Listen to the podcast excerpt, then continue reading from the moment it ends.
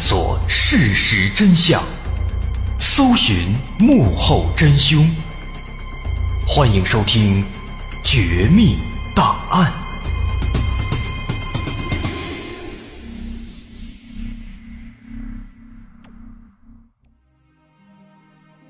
还原事实，探索真相。欢迎收听《绝密档案》，我是大碗。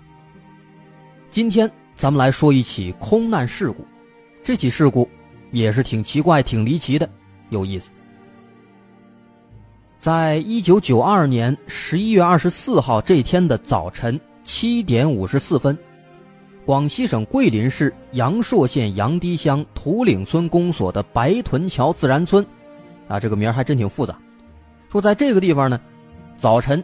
七点五十四分这个时刻，村民们突然就听到在附近的山上传来了一声巨响。紧接着一回头，就看见这个山头上开始冒起了滚滚的黑烟啊！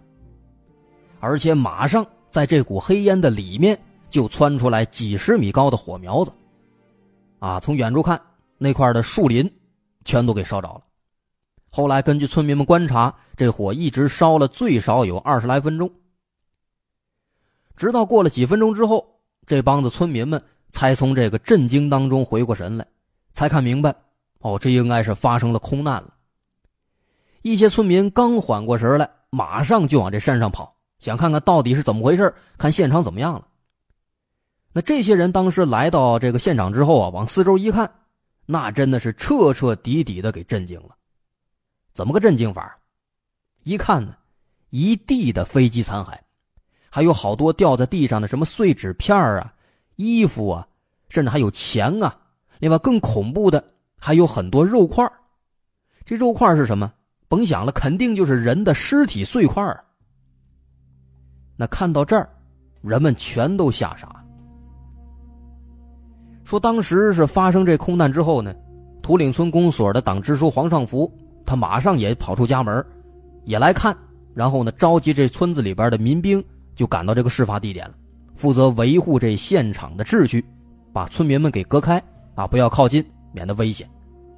然后他自己呢，骑上自行车找电话报警，把这个消息报告给了乡政府。在之后的几个小时当中，这个消息是层层上报，后来公安、武警部队等等这些战士们。总共有一千六百多人，陆陆续续的也赶到了现场。这帮人看到现场这个情况，也全都惊呆了。往这一看，好家伙，这哪是坠机呀？这简直就像是一个大型的爆破案的现场啊！那后来新闻里边啊描述这起空难事故，都说呢这次这个空难事故飞机是粉碎性解体，那可真的是粉碎啊，找不到大的飞机残骸。都是小碎块，往地上一看，这一块铁皮那儿可能半个座子，都是这样的情况。这飞机上的人呢，也都是，这地面上在这各种这个铁块什么下边，都是肉块，好多尸体碎块。最大的后来据说最大的，是一条腿，这是最大的。啊，这事儿，这可不得了啊！当时直接就惊动了中央了。所以在当天下午五点多，国务院秘书长罗干受总理李鹏委托，和中国民航局的局长蒋祝平那等等好几个领导，直接从北京飞到了现场，设立了一个专门的工作小组，就一个字：查。查什么？这是哪一架飞机？是干什么的飞机？上面都是什么人？有多少人？飞机上发生了什么事全部必须马上查清楚。不能有一点差错啊！到这儿，估计大伙就都听出来了，这起空难真的是不简单啊，全都碎了，飞机人都碎了。没错，这起空难是国内迄今为止发生过的最惨烈、最诡异的一起空难事故。这起事故啊，单从这个飞机的情况来看的话，跟咱们之前。就前阵子说过的那个美国阿拉斯加的那起空难，那情况是差不多的，哎，飞机都是被撞得粉身碎骨，都成碎片了。不过人阿拉斯加那空难，那个飞机人家好歹还有一个相对比较完整的飞机尾巴，但这次呢，这个飞机桂林这个连尾巴都碎了，看不出来了。在当时咱们说那个阿拉斯加那空难的时候呢，咱说了最诡异的地方啊，那个事件最诡异的地方在哪在于飞机上的乘客全都不翼而飞了，活不见人，死不见尸，什么都看不见。现场周边好几个山头都找了，都没有脚印都没有。这是那起空难事故的诡异之处。但是今天咱们要说的这起桂林发生的这个空难。它的诡异之处在于，飞机上的乘客每小时，都还在，但是呢，这些乘客跟飞机一样，也全部都是粉身碎骨。那碎到什么程度？刚也说了，现场发现的最大的一块尸体碎块，据说是一个小腿。那其他的，好像全都是说是手掌那么大的那样的碎块，无一例外。啊，这个情况那真的就是。不光是恐怖，还带点诡异了。不止这些啊，另外呢，再比如说这个飞机上的黑匣子，哎，说是有，也是没丢，但是呢，已经坏了，不能用了。那黑匣子那么坚固的东西，怎么会坏呢？那当时也是引起了很多人的这个恐慌，不明白是怎么回事害怕。不过呢，好消息是，这起空难在后来，啊，当然也是几年之后了。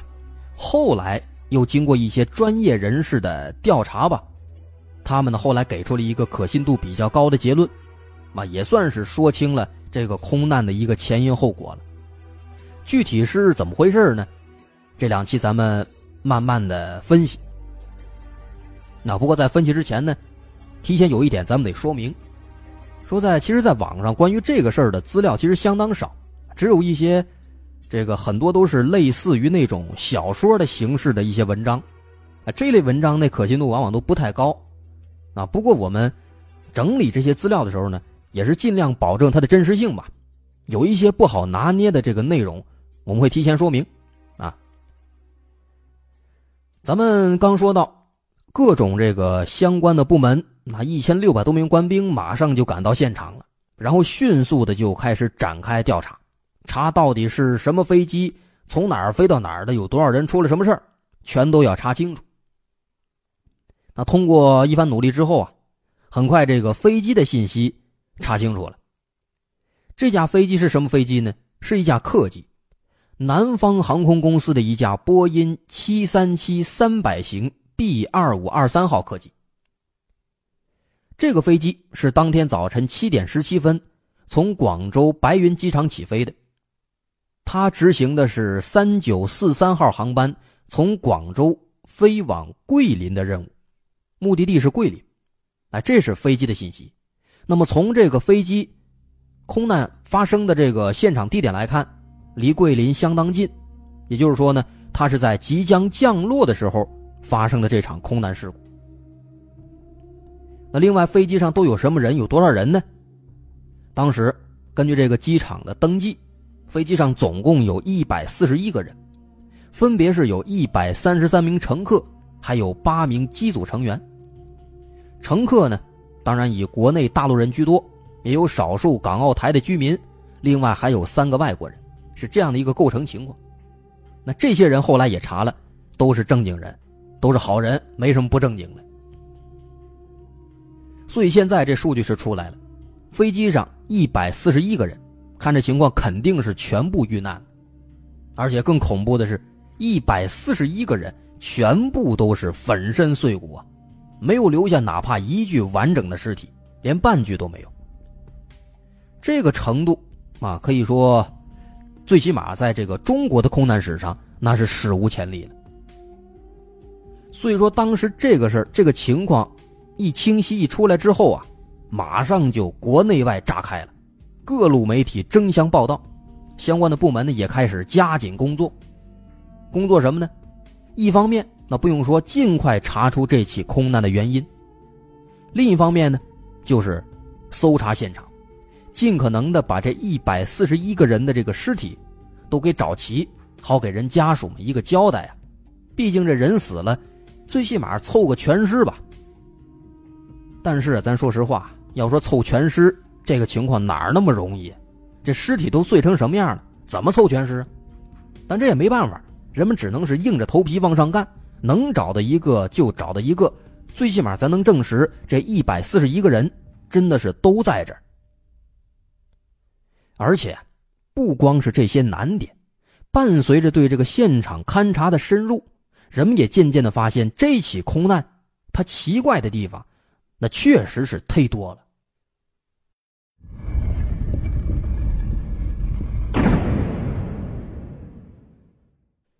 咱们就先来说说这个找尸体这项工作吧。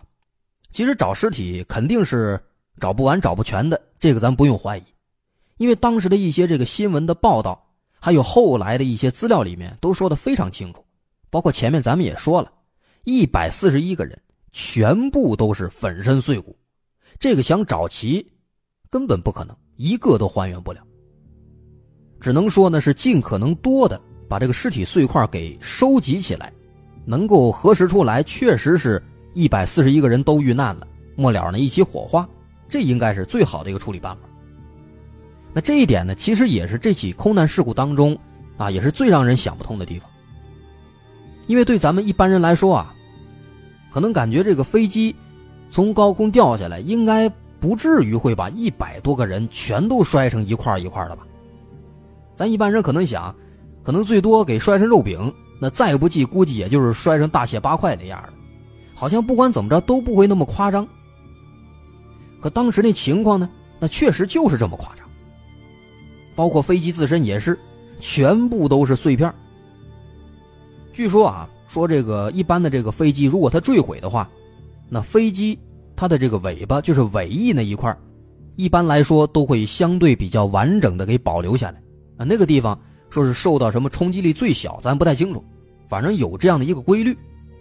就像前阵子咱说的那个阿拉斯加的那个空难，那个飞机也是撞的是粉碎，但是人家那个尾翼，不管怎么着，好歹还有个形在那儿，还能认出来。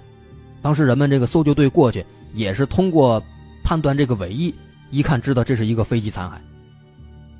可这个事儿到了咱们这个桂林这空难这儿，那就不一样了，它尾翼都没了。那很有可能也是被撞碎的，那得是多大的一个力量？到底是为什么呢？为什么不管是人，还是飞机，真的就是名副其实的粉身碎骨呢？这一点，其实先不要慌，咱们后面都会做解释。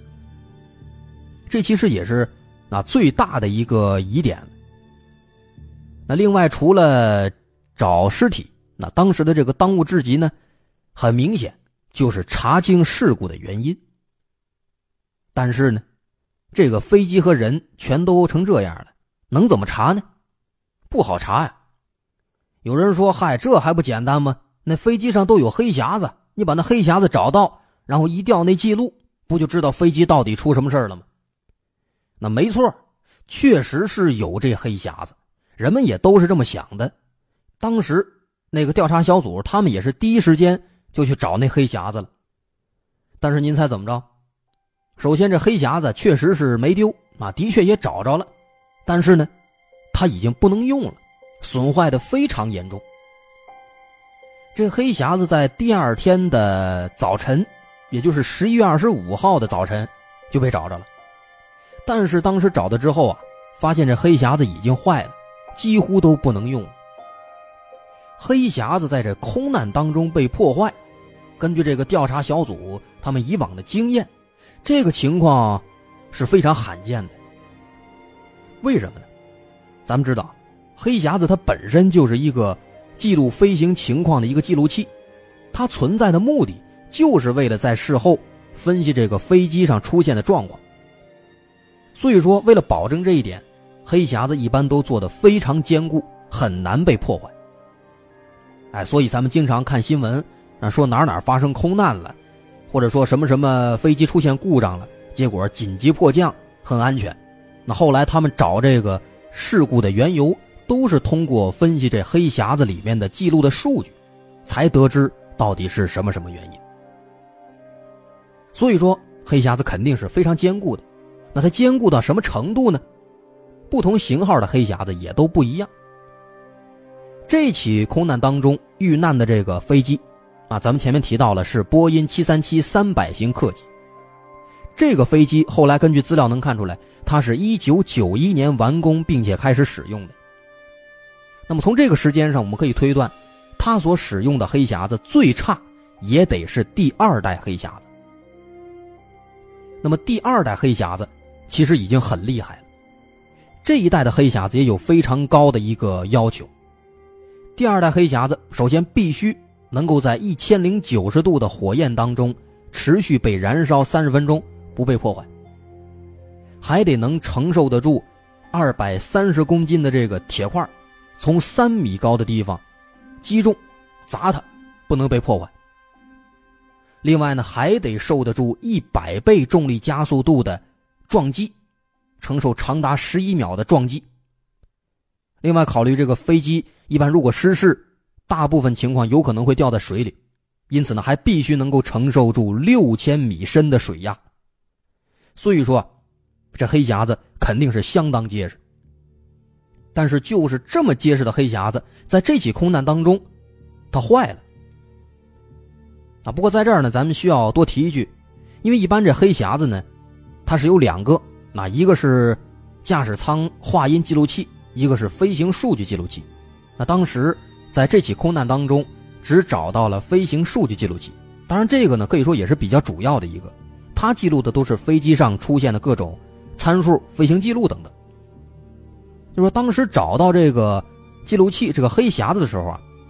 人们发现这黑匣子的两层外壳都已经裂开了，里边的那个记录磁带也断了，断口的地方呢还有烧焦的痕迹。简而言之，一句话就是说它被破坏的是非常的严重，很有可能没法用了。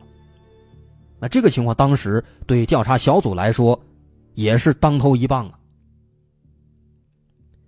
不过呢，好消息是，后来啊通过这些技术员的努力吧。这个黑匣子虽然说是坏了，但是呢，里边的一些数据啊还是拷贝出来复制了一部分。当然，这个数据呢也不是特别完整，据说呢只提出来了一小部分。那根据当时从里面提取出来的仅有的这些数据，还有地面控制台的记录，就大概梳理出来了当时这架飞机它从起飞到遇难的这样的一个大概的过程。首先，这个飞机是七点十七分从广州白云机场准时起飞的。起飞之后，大概过了十分钟，它就开始飞行到了七千米的这样的一个飞行高度。之后呢，一直在平稳的飞行，在正常的跟地面做报告，没有出现什么意外。等开了大概二十几分钟之后，到了七点四十一分，这时候呢，飞机开始进入到了。桂林控制台的指挥区域，这个时候就开始交给桂林控制台来指挥了。在之后一分钟之后，也就是七点四十二分，飞机跟这个桂林控制台那边报告，说预计到达桂林机场的时间应该是在七点五十五分，说当时啊做了一个这样的一个预告。再之后又过了四分钟，到了早晨的七点四十六分，四十六分。距离他报告的这个预计到达的五十五分，还有不到十分钟，所以这时候呢，飞机应该是开始，开始慢慢的降低高度了。通过当时的报告说，他当时这个所处的高度是四千五百米，距离桂林机场很近了，还有四十六点三公里。之后又过了四分钟，到了七点五十分四十五秒，这个时候飞机跟地面联系。说请求下降到两千一百米的高度飞行，准备降落到机场。这时候呢，地面也回答他说可以。所以在之后又过了四秒，到了七点五十分四十九秒，啊，这时候呢，飞机回答说明白了，开始降低高度。但是他回答完这个明白之后啊，飞机跟地面就开始彻底失去联系了。那根据后来在黑匣子里面挖出来的这个。少量的数据来判断，这个失事的时间应该是在早晨七点五十二分零四秒，也有说法说是在五十四分，啊，当然哪一个更准确，目前我们也是查了很多资料，但是没有找到更确切的一个信息。那这是一个从它起飞到出事的一个大概的一个情况，不过咱们说实话，这些信息好像给这个查清事故的原因，并不能带来什么特别大的帮助。这是黑匣子上啊能够挖掘到的一些数据。所以说呢，目前到这儿，一个是飞机跟乘客的粉身碎骨，另一个呢是黑匣子被破坏，数据损坏，这两个非常罕见的情况嘛，可以说同时碰到一块了。那面对这两个罕见的情况同时出现，哎，人们这个脑洞就打开了，啊，当然也不得不说这个情况呢，那确实也是挺巧的，两种情况都遇到一起了。那么对于这场奇怪的空难事故，人们脑洞打开之后，马上就开始联想。有人就想到了十年前，一九八二年四月二十六号发生了一场空难。那八二年的那场空难呢，也是很巧，也是在这个杨堤乡附近的这个山头发生的。有一架飞机当时在这出事了。另外呢，不只是有这个空难，说啊，在这个。杨堤乡附近的这个公路上，也经常的还会出现一些车祸。哇，这样一看，好家伙，这天上地下一块出事还经常的出车祸，这个就奇怪了。所以好多人就猜，说这个情况会不会跟那个什么百慕大差不多呀？你看百慕大那儿也是船过去就出事飞机过去就出事好多船好多飞机，要么失踪了，要么就坏了。反正后来都没什么好结果，那这儿会不会跟那一样啊？你看这儿也是，天上是吧？两起空难了，地上还总是车祸。哎，当时人们就提出了一个这种类似陆地上的百慕大的这样的一个说法。那另外除了这个说法呢，还有一些当地的这个村民之类的吧，说在之前的一段时间当中啊，曾经看到过在周边的天空当中有这个奇怪的。UFO 之类的有这些东西出现，说当时他们曾经看到天上啊有奇怪的火球啊，所以通过这个情况呢，有人就说这次空难啊有可能是被 UFO 给袭击了。那这些说法，当然咱们很容易能听出来，基本上都是民间的猜测啊，这也是正常现象了。往往说有什么奇怪的事件、诡异的情况出现了。这个什么超自然力量啊，外星人什么的都会成了背锅侠啊，这是很正常的。那这些说法呢，其实也是一样的。就比如那个百慕大的说法吧，那其实道理很简单。那这个地方，首先它本来就在很多条这个航线的必经之路上，每天在这上面飞过去的飞机不只是一两架。那十年之内发生两次空难，其实并不能代表什么，只能说最多是巧合。如果非要说是什么百慕大之类的搞的鬼，这个的话其实更说不过去，因为如果是百慕大的话，每天那么多飞机那么多车在这飞过去，为什么好多飞机好多车都没事偏偏就这俩飞机这些车出事了呢？它不是一个普遍性的一个现象，所以说这个不能代表什么。再有就是那个 UFO 的说法，这个说法很明显它也不靠谱，但还是有人信。那毕竟可能，这个周边毕竟是山村啊，村民文化程度都不是特别高，人们就热衷于这些东西吧。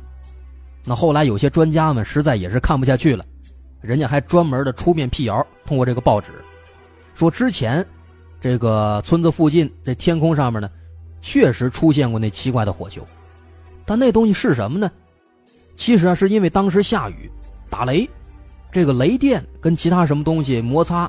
出现的起火现象，不是什么 UFO，很简单。所以说什么超自然的说法啊之类的这些，牛鬼蛇神之类的，还是先靠边站，是吧？最起码咱们得先把这情况都分析透了之后，如果真的没什么合理解释了，那再说那些东西也不迟。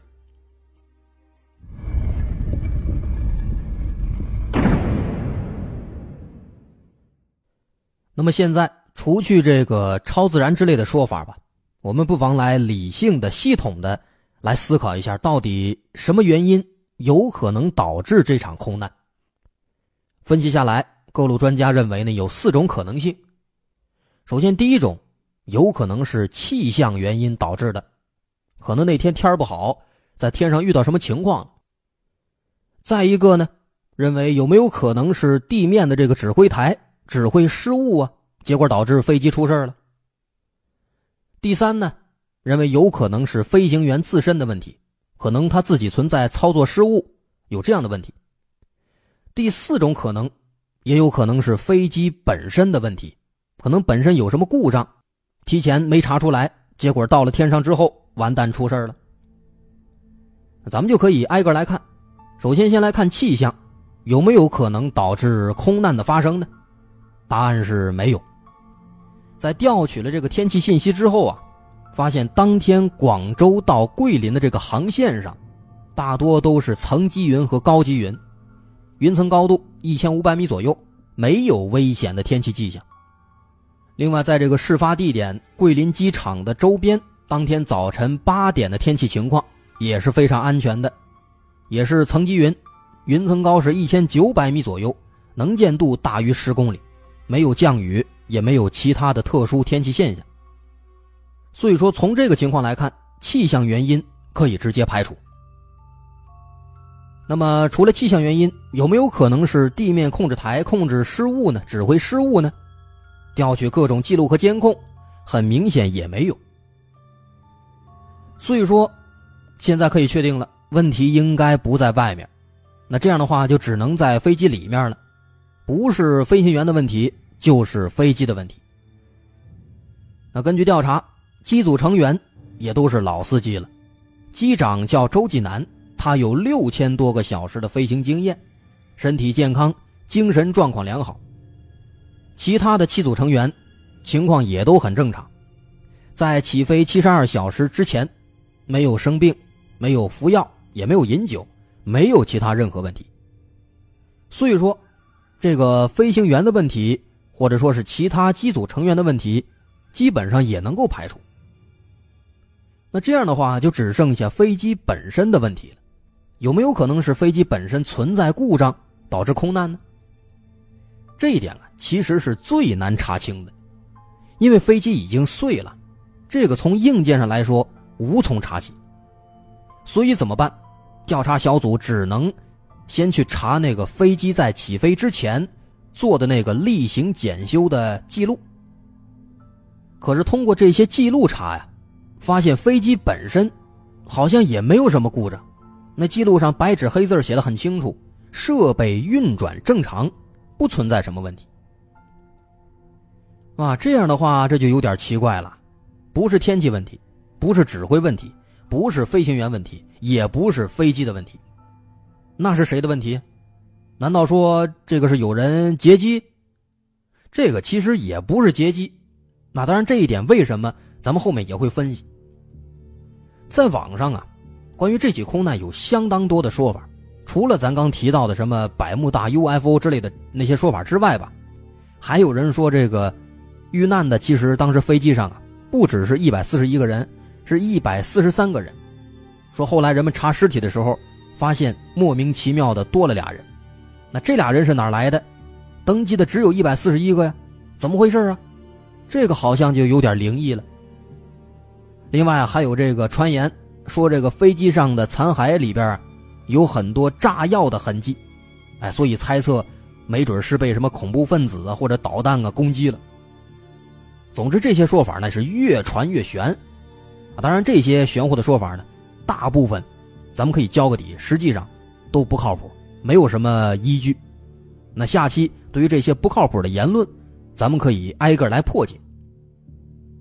另外，在这起事故几年之后，其实啊已经被人们给查清了，啊可以说是查清了，有了一个差不多一个比较靠谱的结果了。那具体是怎么回事什么原因？这个咱们下期再来详细的说。那本来计划其实也是想说一起，结果没发现，是吧？越说越多，这个呢也是性之所起，实在是没办法了。那下期咱们继续来说这个空难，今天就先到这儿。我是大碗，如果您喜欢，别忘了关注我们的微信公众号，在微信搜索“大碗说故事”，这是我的公众号，可以通过这儿跟我互动。好，今天就到这儿，下期再见。